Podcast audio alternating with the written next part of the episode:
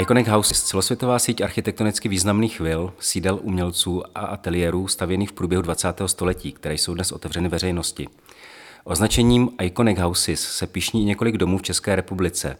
Mezi ně patří i Vinternicova vila. Tu si nechali postavit Jeny a Josef Vinternic na Pražském Smíchově v letech 1931 až 1932. O historii vily si budeme povídat se spolumajitelem a pravnukem Davidem Cisařem. Dobrý den. Vinternicovu vilu si nechali postavit Jeny a Josef Vinternicovi. Ví se, jak se Vinternicové seznámili s Adolfem Losem? Všechny tyhle ty věci bohužel víme jenom z, z určitých jako dochovaných pramenů, protože celá ta historie rodiny byla vlastně velký tabu během komunismu. Takže u nás se o tom nemluvilo a vlastně i já jsem se dozvěděl o té až po revoluci.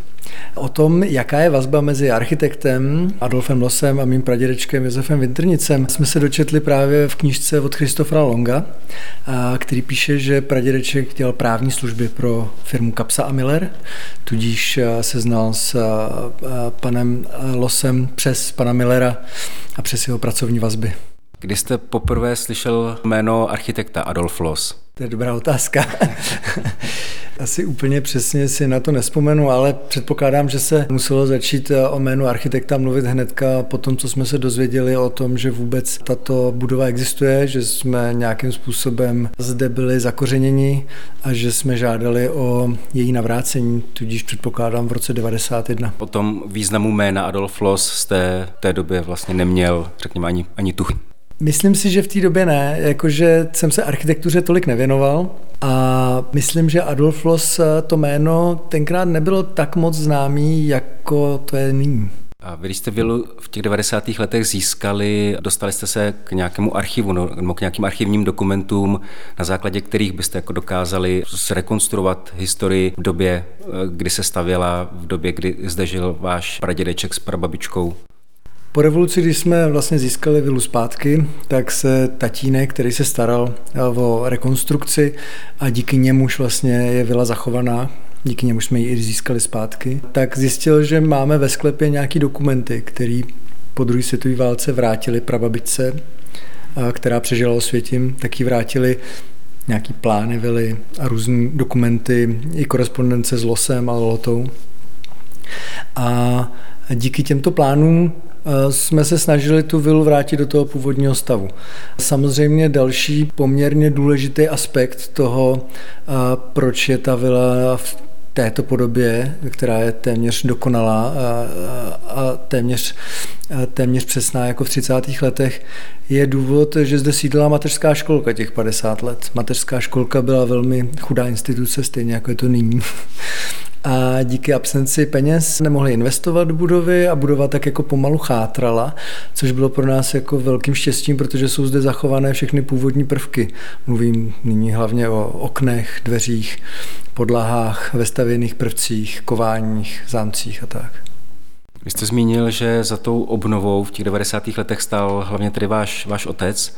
A pamatujete si, nebo jsou dochované z té doby nějaké dokumenty, které by hovořily o tom, jak ta památková obnova probíhala, nebo jaká spolupráce s památkovým ústavem, s odborníky z památkové péče byla?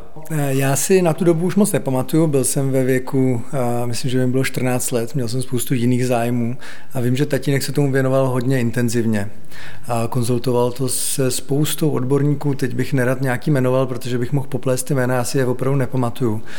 Ale vím, že v té době probíhala i obnova Millerovy vily a vím, že uh, hodně komunikoval s lidmi, kteří tenkrát dělali nebo se podíleli na, na, na těch pracech na Millerově vile. A, a se spoustu dalšíma. A vím, že třeba pan Švácha tady měl první přednášku tehdy, to je jediný jméno, který mi tak zbylo v mysli.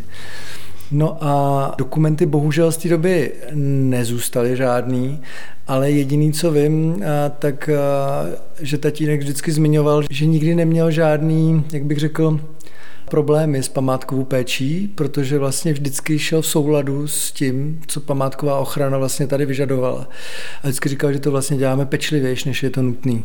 Takže konkrétní dokumenty nemáme, ale vždycky to byla vlastně příjemná spolupráce. Vaše rodina získala vilu před 20 lety. Předpokládám, že ji znáte dokonale, celý ten interiér, exteriér. Dokáže vás ten dům pořád něčím překvapit? No, ten dům dokáže vždycky něčím překvapit. Je to zvláštní, ale správně říkáte, že tady trávíme docela dost času a hodně zákoutí jsme už objevili, ale vždycky objevíme nějaký nový. Je to takový trochu labirint, který je poměrně složitý a než jsem z začátku vůbec pochopil, který, která podlaha navazuje na který strop v tom nižším nebo zvýšeném přízemí, tak mi to dlouho trvalo. A i nyní se dost často podivujeme nad některými eh, výčlenky nebo různými zákoutími. Vždycky je tady něco, co člověka překvapí, zvlášť při nějakých drobných rekonstrukcích, které tady neustále děláme a mm, vracíme to furt dál a dál zpátky do původní podoby. Ano, během té obnovy v internetové vily se rozvířila debata mezi, zvláště tedy mezi odbornou obcí, kdo je vůbec autorem domu. Někteří říkali, že Adolf Loss, někdo, někdo zase, že Karel Hota, a někdo říkal, že spolupracovali dohromady. Jak to tedy je? Tohle bylo velké téma, které se řešilo hlavně v 70. letech, eh, kdy tato budova nebyla moc známá, možná také tím, že zde byla školka. Ale eh, hodně se tomu věnuje Christopher Long a my vlastně jsme se eh, tak jak ustálili na tom, že budeme využívat jeho názor na to, který nám přijde nejvíce, bych řekl, erudovaný. Je to tak, že pradědeček sepsal zadání stavby, sepsal s Karlem Lhotou i s Adolfem Losem. Oba tam připojili svoje podpisy originální. Ten originální dokument máme v našem vlastnictví. A další důkaz podílu Adolfa Lose je třeba v ten, že Karel Hota v nekrologu v časopise SIA z roku 33 napsal článek o úmrtí Adolfa Lose a tam pojmenoval tuto stavbu jako poslední dílo Adolfa Lose, sám Karel Hota. Tudíž nepředpokládám, že by spoluautor se chtěl nějak výjímat z toho autorství. No a ne, nepochybně celá forma, struktura i, jak bych řekl, rozvržení jednotlivých plánů jednoznačně vychází z principů, které měl Adolf Loss. A Karel Hota tyto principy již nikdy neuplatnil dále, takže Christopher Long správně poznamenává, že je jasné, že Adolf Lost vytvořil základní koncepci budovy, základní jako vrstvení pater, pojení jednotlivých vzájemných místností a Karel Hota jako jeho výborný asistent vše dodělal a vytvořil a pravděpodobně se podílel na interiérech, které jsou zde ve vile, myslím tím vestavěné nábytky. Vila byla postavená tady ve vilové čtvrti na Malvazinkách na Smíchově. Proč zrovna tady Vinternicové, Vinternicové měli k tomuto místu nějaký vztah? Ne, bohužel žádný konkrétní vazby na toto místo nevíme. Ten důvod, proč si pradědeček postavil vilu tady, nám není znám. Jediný, co je zde unikátní, je ten výhled na Prahu který je krásný a věřím, že ho uchvátil stejně jako nás i návštěvníky, tak to byl asi ten pravý důvod, proč zvolil tento pozemek. Jste v kontaktu s jinými majiteli Vil Adolfa Lose u nás nebo v zahraničí? Určitě, my se snažíme být v kontaktu se všemi majiteli nebo správci těchto vil, protože nám přijde důležitý propojovat navzájem jednotlivé objekty, zvláště ty, které jsou otevřené veřejnosti. Takže jsme jak součástí sítě Iconic Houses, tak komunikujeme na té národní úrovni tady u nás se všemi majiteli nebo institucemi, které se starají o podobné vily a neustále se ten počet těchto osob nebo institucí rozšiřuje, za což jsme moc rádi, že vzniká další spousta míst, kam můžou lidi jít navštěvovat vily z tohoto období. Ono se vůbec teď v České republice obnovuje a zpřístupňuje relativně velké množství vil. Jaký na to máte názor? Můj názor na zpřístupňování vil je samozřejmě pozitivní, protože my jako soukromí majitelé, myslím si, že jsme byli takovou první vlašťovkou v otevírání těchto objektů a přijde mi to prostě hrozně hezký, když není nějaké jiné konkrétní využití té rodiny pro, pro vilu, jakože u nás nebylo. My jsme velká rodina, vlastně nikdo jsme nevěděli, kdo by zde měl být let a zároveň nikdo není tak majetný, aby ty ostatní, těm ostatním platil nájem. Tak jsme se rozhodli vlastně to otevřít takhle veřejnosti, aby se mohli lidi chodit obdivovat a tu architekturu a zároveň teda v našem případě ještě jsme se snažili zprostředkovat ten osud té naší rodiny skrze nacismus a komunismus. To je pro nás taky důležitý poselství, které zde lidé dostanou spolu s architekturou. No a to, že, to, to, že vily otevírají další instituce nebo, nebo soukromé osoby, je skvělá zpráva pro turisty a pro milovníky architektury se můžou prostě podívat dovnitř. No. Zatím, zatím byly tyhle ty architektonické skvosty vždycky zpřístupněny jenom zvenčí nebo spoza plotu. Lidi chodili na různé procházky, prohlídky, ale nyní se můžou podívat i dovnitř a vevnitř je to vždycky hrozně zajímavý. Vy na rozdíl od Millerovy vily, která působí víc jako muzeum, má tam přístup omezený počet návštěvníků a to pouze na základě rezervace. Jak funguje vlastně provoz tady u vás? Na mě působí ta vila daleko víc otevřeněji, že si nechcete z ní dělat úplně muzeum. No my, když jsme v roce 2017 tu vilu otevírali veřejnosti, tak jsme hodně přemýšleli nad konceptem, jakým způsobem ji otevřít, co vlastně chceme sdělit těm našim návštěvníkům. No a dospěli jsme k názoru, že chceme přivítat jako u nás doma, že chceme, aby se tady cítili jako u nás doma a že jim chceme říct vítejte, pojďte si sem sednout, a pokoukejte se architekturou, podívejte se na osud naší rodiny a přemýšlejte nad tím, co udělat, aby se ty osudy neopakovaly do budoucna. A proto jsme zvolili ten koncept poměrně volnější a diváci, když sem přijdou, tak si můžou kamkoliv sednout, a můžou tady pobít jak dlouho chtějí, Můžou si prohlídnout aktuální výstavu, které jsme věnovali tři místnosti v prvním patře, anebo stálou výstavu o architektuře vily a o osudu rodiny ve druhém patře. A je, myslím si, že je hrozně důležitý, že někteří diváci jsou hodně vnímaví a mají, bych řekl, ten svůj úzký pohled na nějaký specifický části toho domu. A u nás se můžou na tyhle části dívat, jak dlouho chtějí a vlastně si tady třeba kreslit nebo si přemýšlet o těch věcech, což je výjimečný.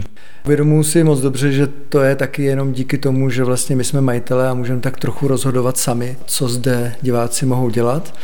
A taky, že všechny ty prvky, které zde máme, jsou v určité míře opotřebovanosti, takže to vlastně není takový ten dokonalý muzeální kousek, ale je to určitá lidská věc, nebo, nebo náš přístup je takový lidský. U nás ve Vile můžete i přespat, to je vlastně to, o čem jsem mluvil před chvilkou. Tak když jsem tady večer seděl, tak se pomalu tak stmívalo a já jsem měl hodně času přemýšlet, co se mi líbí, co se mi nelíbí, tak jsem si uvědomil, že ten čas strávený přes den s ostatními lidmi je jako hezký, ale když je tady člověk úplně sám a může tady být večer, nebo brzo ráno, nebo v průběhu toho ranního dopoledne, tak se mu objevují úplně jiné věci na té architektuře. No a jedna z možností, jak tohle to zprostředkovat, byla třeba nechat tady lidi přenocovat, což jsme vymysleli, že můžou nocovat v ložnici Vintrniců. Dostanou tady snídani, na terase si mohou dát snídani a užít si ten den tak, jako by jim ta vila na jeden den patřila což je opravdu výjimečný zážitek. Všichni se ta, nás ptali, jestli se nebojíme, jestli nám tu vilu někdo zničí, nebo jestli tady něco nepoškodí, že to je poměrně odvážný řešení. Tak ano, je to odvážný řešení, ale a za ty tři roky se nám nestalo nic špatného. Chodí sem lidi jenom, kteří o to opravdu mají zájem a kteří si to hodně užívají. A upřímně řečeno je to vlastně pro nás i zdroj financí k tomu, aby jsme tady udrželi ten kulturní provoz, který je ztrátový. A díky těm letěm dalším věcem, jako je přenocování nebo samozřejmě třeba i svatba, financujeme ten kulturní režim. Má další otázka souvisí s tím návštěvním provozem. Mě by zajímalo, jakým způsobem reagovali okolní majitelé vil na to, že vy jste otevřeli. Sousedi na, na otevření reagují velmi pozitivně, protože pro ně tady vlastně vytváříme kulturní program. Kromě toho, že je to tady otevřený pro veřejnost a že můžou chodit lidi, chodit lidi na komentované prohlídky, tak jsem i přemýšlel, proč vlastně Praděrček se nechal udělat takhle velký sál a dospěl jsem k názoru, že asi kvůli nějakým společenským akcím. Tudíž nás napadlo, že bychom ty akce mohli za něj tak jako dožít, když on už to všechno nezvládl a snažíme se tady dělat různý divadelní představení, koncerty a hodně máme kurzů dějin umění, kurzů dějin architektury nebo solitérních přednášek o architektuře. A to všechno je přístupné tady pro sousedy a samozřejmě i pro širší veřejnost, ale sousedi k nám chodí poměrně pravidelně a kupují si třeba abonma koncertní, takže jednou za měsíc si vyjdou k nám jako na skleničku a na koncert krásné klasické hudby. Představovalo otevření vily větší zájem ze strany zahraničních návštěvníků? Ví se o vile více, nebo jezdí těch návštěvníků z zahraničí více? V zahraničí byla tato vila donedávna pro návštěvníky úplně skrytá, vlastně oni nevěděli. Je to pro ně velmi překvapivý, překvapivý objev, který nám pomáhají šířit do světa právě historici, jako je Christopher Long nebo Daniel Scherer a podobní, nebo Yoshio Sakurai v Japonsku, a pomalu se dostává vila do spousty zajímavých publikací o architektuře a publikacích o, pro turisty. Zrovna nám přišla knížka 150 domů, které musíte navštívit, než zemřete, do které jsme se taky dostali. Je to belgická publikace. A návštěvníci ze zahraničí zač, začali jezdit ve, opravdu ve velkém měřítku. A těsně před pandemí jsme měli hodně rezervací na školy, na velké zájezdy skupin. To se bohužel všechno muselo zrušit, tak doufám vlastně, že po skončení všech těch omezení si tu cestu k nám znova najdou. Vy jste součástí mezinárodní sítě Iconic Houses. Proč jste do té sítě se zapojili? Nebo vnímáte v spolupráci se zahraničím jak významněji? Já osobně vnímám spolupráci hrozně významně nejenom se zahraničím, ale i s domácími vilami, takže pro mě jakákoliv spolupráce vlastně je skvělá. Když jsem se o sítě Iconic Houses dozvěděl, tak mi přišlo úplně logický, že bychom do ní měli vstoupit.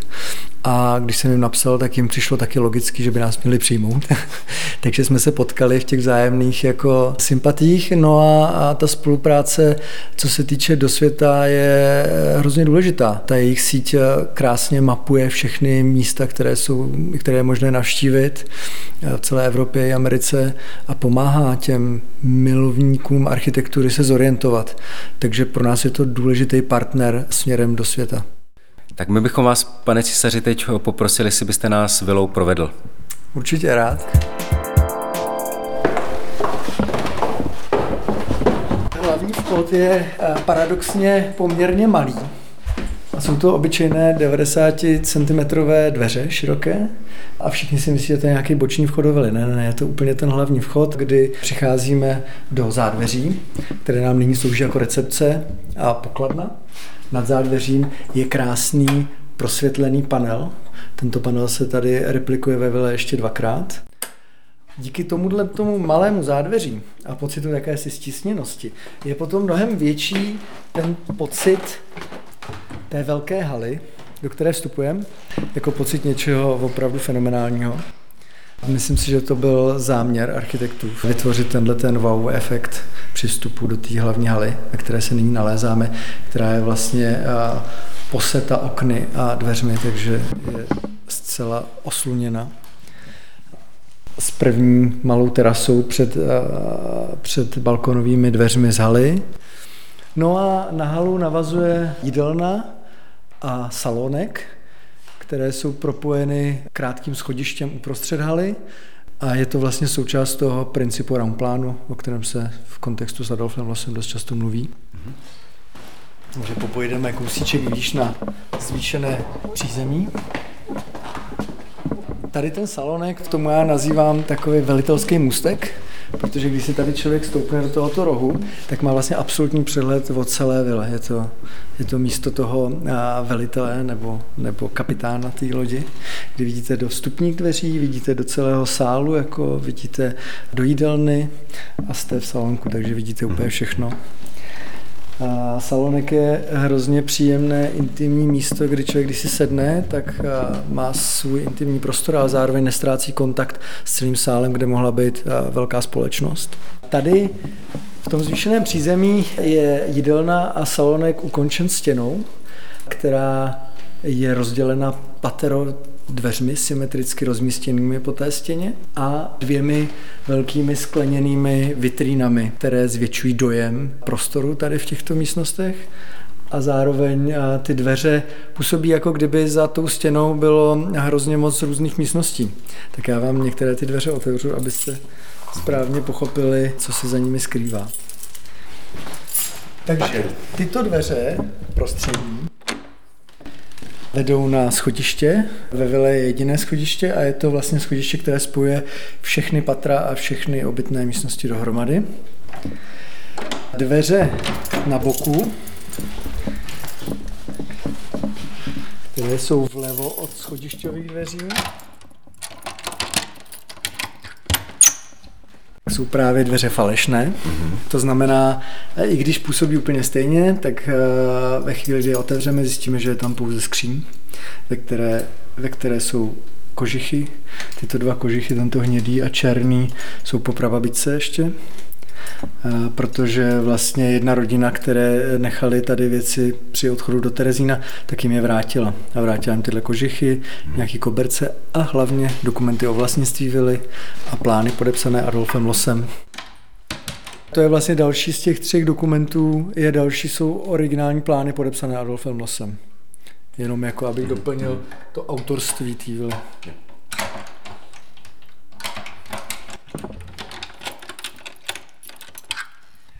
Zde vidíte zrcadlovou vitrínu, která je plná skleniček na slavnostní příležitosti, vysouvacích servírovacích stolků, které sloužily při servírování na obědy a na večeře.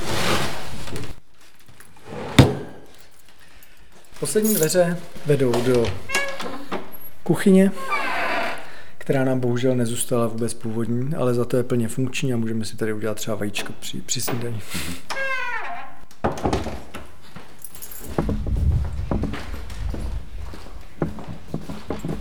Zde v salonku máme opět další falešné dveře, které slouží stejně jako předchozí, jako skříň.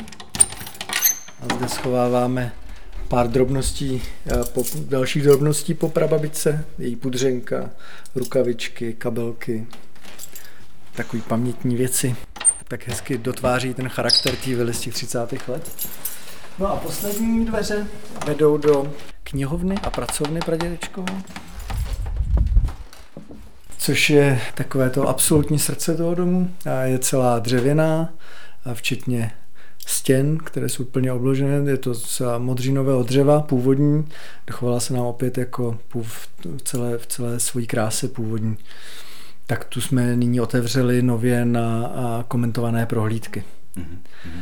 Do nedávna to byla moje pracovna, teď jsem ji musel opustit, aby se mohli diváci jaké potěšit.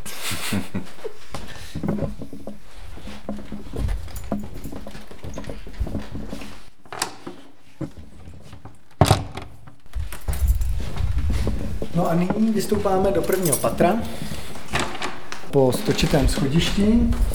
Již nyní eh, se vidíte, že je změna materiálu oproti dřevu, ve kterém, které, které bylo v celé hale, tak nyní se nacházíme na, na schodišti, které je pokryté marmolem červeným a zdi jsou natřeny takovou jako modrou, modrou barvou. Přicházíme do patra, které sloužilo jako soukromá část rodiny Winterniců. Je to takový labirint, který, který se dá projít kolem dokola a zároveň z chodby se dá jít do každého pokoje ještě zvlášť. Tak já vás vemu kolem dokola. Mm-hmm. Začínáme v koupelně. Koupelna nám také nezůstala původní, mateřská školka tyhle ty sanitární věci musela dát pryč. Tady bylo spousta malých umyvadílek, aby děti si mohly mít ruce. Z koupelny se jde přímo do šatny, Šatna naopak zůstala celá v původní podobě. Jsou zde původní šuplíky na košile a nebo tady na další spodní prádlo.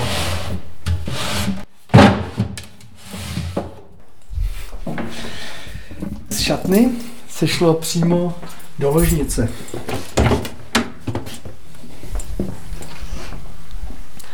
Ložnice manželů je pokoj, který jsme zařídili tak, jak si myslíme, že tenkrát vypadal. Nemáme k tomu bohužel žádnou fotodokumentaci, ale je zřejmé, že pod tímto výklenkem byla manželská postel. A výklenek má opět horní světlo, které působí jako takové krásné ambientní světlo v podvečer nebo večer na čtení. A opět dává ještě větší pocit soukromí v tomto místě Celý nejzajímavější princip tohoto domu je v tom, že každá místnost má jinou úroveň podle jejího účelu. To znamená, hlavní sál, kde se dělo hodně společenských událostí, měl vysoké stropy, aby se tam lidi cítili příjemně, bylo tam hodně vzduchu, dalo se tam příjemně dýchat a tak. Salonek a jídelna, tam většinou pobývalo mnohem méně lidí a bylo potřeba, aby se naopak cítili lidi příjemní, více příjemně a útulně. Takže má mnohem nižší stropy knihovna neboli pracovna pradědečková a ještě navíc falešné trámy, které ještě snižují ten podhled a tvoří mnohem intimnější prostor. No a tady ta ložnice, tady do úplného extrému a postel je vlastně zasunuta do toho výklenku a člověk se cítí jako ve svém takovém malém dětském bunkru. Na ložnici navazuje terasa, která je velikosti celého spodního sálu. A terasa má zároveň vstupy do dalších dětských pokojů, které navazují na ložnici také. Dětské pokoje se vyznačují významnou barevností. Ta barevnost je původní, ta se našla pod těmi nánosy těch nových vrstev. Je to vlastně červené marmoleum, žlutá okna a modré rámy okenní.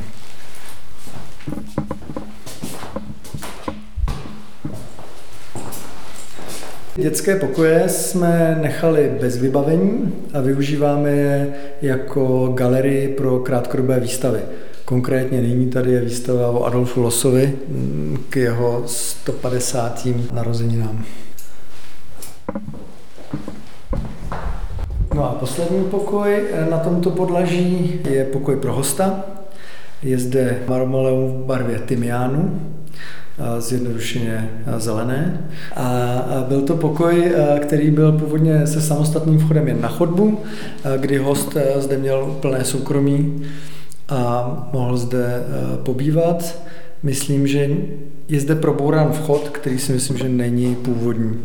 A těžko říct, jestli vznikl už před válkou, za působení naší rodiny nebo až po válce. Na patře je také samostatné WC, No a toto patro je vlastně poměrně malé, pokoje jsou poměrně úzké nebo opravdu jenom jako na, na to spaní. Myslím si, že princip celé té budovy byl o tom, že se žije v obývacím pokoji, potažmo na zahradě, a že do těchto pokojů se opravdu chodí jenom spát. Schodiště vede ještě o patro výš, ale tam už rodina eh, nechodila tak často, protože to bylo patro pro služebnictvo.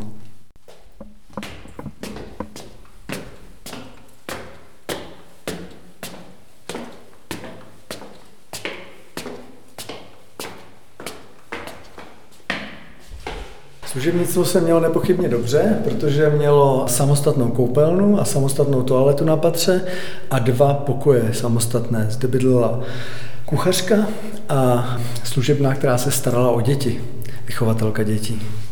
My jsme z těchto pokojů právě udělali stálou expozici o rodině a o vile. Takže tady si mohou lidé přečíst celou historii vily, historii naší rodiny, jak to všechno v průběhu toho 20. století vypadalo a zároveň si poslechnout audiozáznam mého tatínka, který bohužel v roce 2016 zemřel a který se významnou měrou zasloužil o to, že tady vlastně takhle můžeme být, tak eh, moc hezky vypráví vlastně o té rodině takovým jako obyčejným způsobem o všech těch eh, peripetích a vzpomínkách.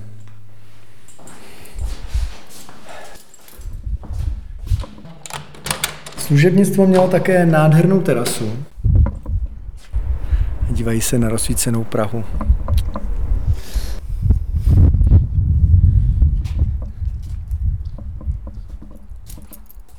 Jinak eh, tato, eh, ta vila je orientovaná přesně eh, na směr východ-západ. Tady na terase Terasa je vlastně opatřená takovým žebrovým, které vytváří rámy, skoro bych řekl jako pohledy nebo obrazy na západ slunce, nad údolí, kde zapadá slunce a na právě Vltavu, kde byl východ slunce s Vyšehradem v pozadí. Tento výhled není umožněn. No tady vlastně, když tady nestála tahle stavba, no. tak tady tamhle je Vyšehrad mm-hmm. a byla vidět celá ta linka toho nábřeží, včetně Vyšehradu. No. Mm-hmm. Takže opět jako ještě jiný efekt ale dlužno poznamenat, že tady v tom domě bydlí sami hrozně milí lidé, což je mnohem důležitější než stavba samotná. Je.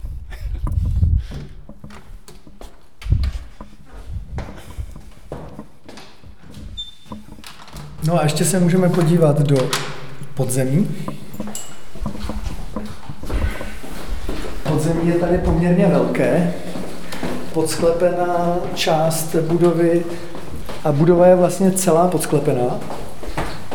V jedné části je samostatný byt domovníka a zahradníka a v druhé části jsou sklepy a technické zázemí. Zde je vlastně zadní vchod na zahradu. Takový letní přístup pro domácí i domovníka. Domovník měl být přímo tady, hnedka, hnedka za vchodem na zahradu. Je to samostatný přístup s, s vlastní toaletou, s vlastní ložnicí a s vlastním kuchyní nebo takovým obytným prostorem, který krásně ukazuje princip Raumplánu v negativu. To znamená, tady ho vidíme v tom podzemí, kdy zde stojíme v místnosti, která má normální strop. A tady je koupelna, ta už má strop snížený o tu, o tu, výšku, o tu výšku rozdílu mezi sálem a salonkem. Do těchto prostor se ale teda normální návštěvníci nedostanou, protože to je naše kancelář, kterou jsme vyměnili za pradědačkovou pracovnu. Ale myslím, že tahle výměna všem návštěvníkům bude jenom k dobru.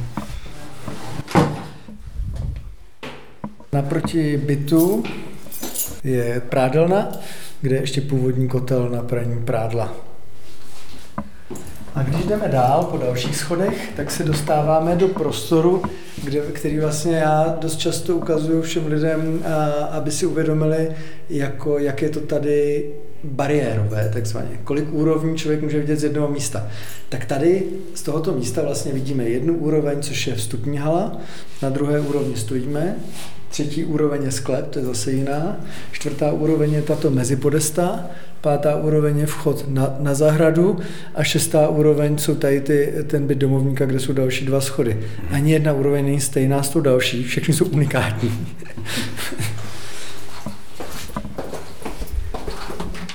Touto úrovní se dostáváme nejníž do, do sklepních prostor.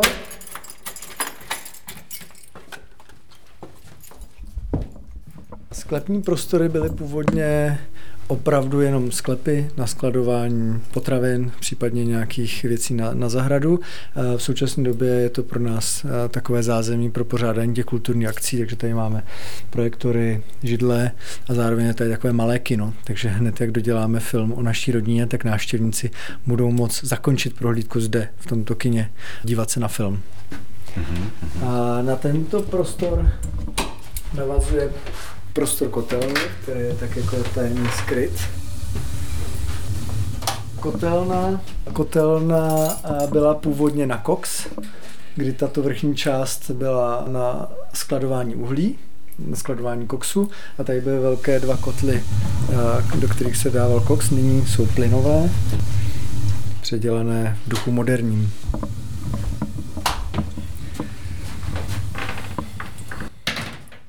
Když se vrátíme touto mezipodestou, ocitáme se opět na začátku eh, celé vily, vlastně nebo na, na začátku našeho tour tady po vile, u vstupu, hlavního vstupu. Takže když člověk přichází do vily, může se rozhodnout, jestli jde dolů do zázemí technického, anebo přímo do těch reprezentativních prostor. Tady ještě na to navazuje šatna, takové malé zádveří a původní toaleta. Tohle je jediná původní toaleta, kterou máme, která, kde zůstaly dlaždičky a původní mísa. Tady celá ta tour vilou končí a návštěvník se opět dostává k východu a směrem na zahradu. Pane císaři, moc děkujeme za prohlídku, za povídání a ať se daří. Děkujeme a budeme se těšit.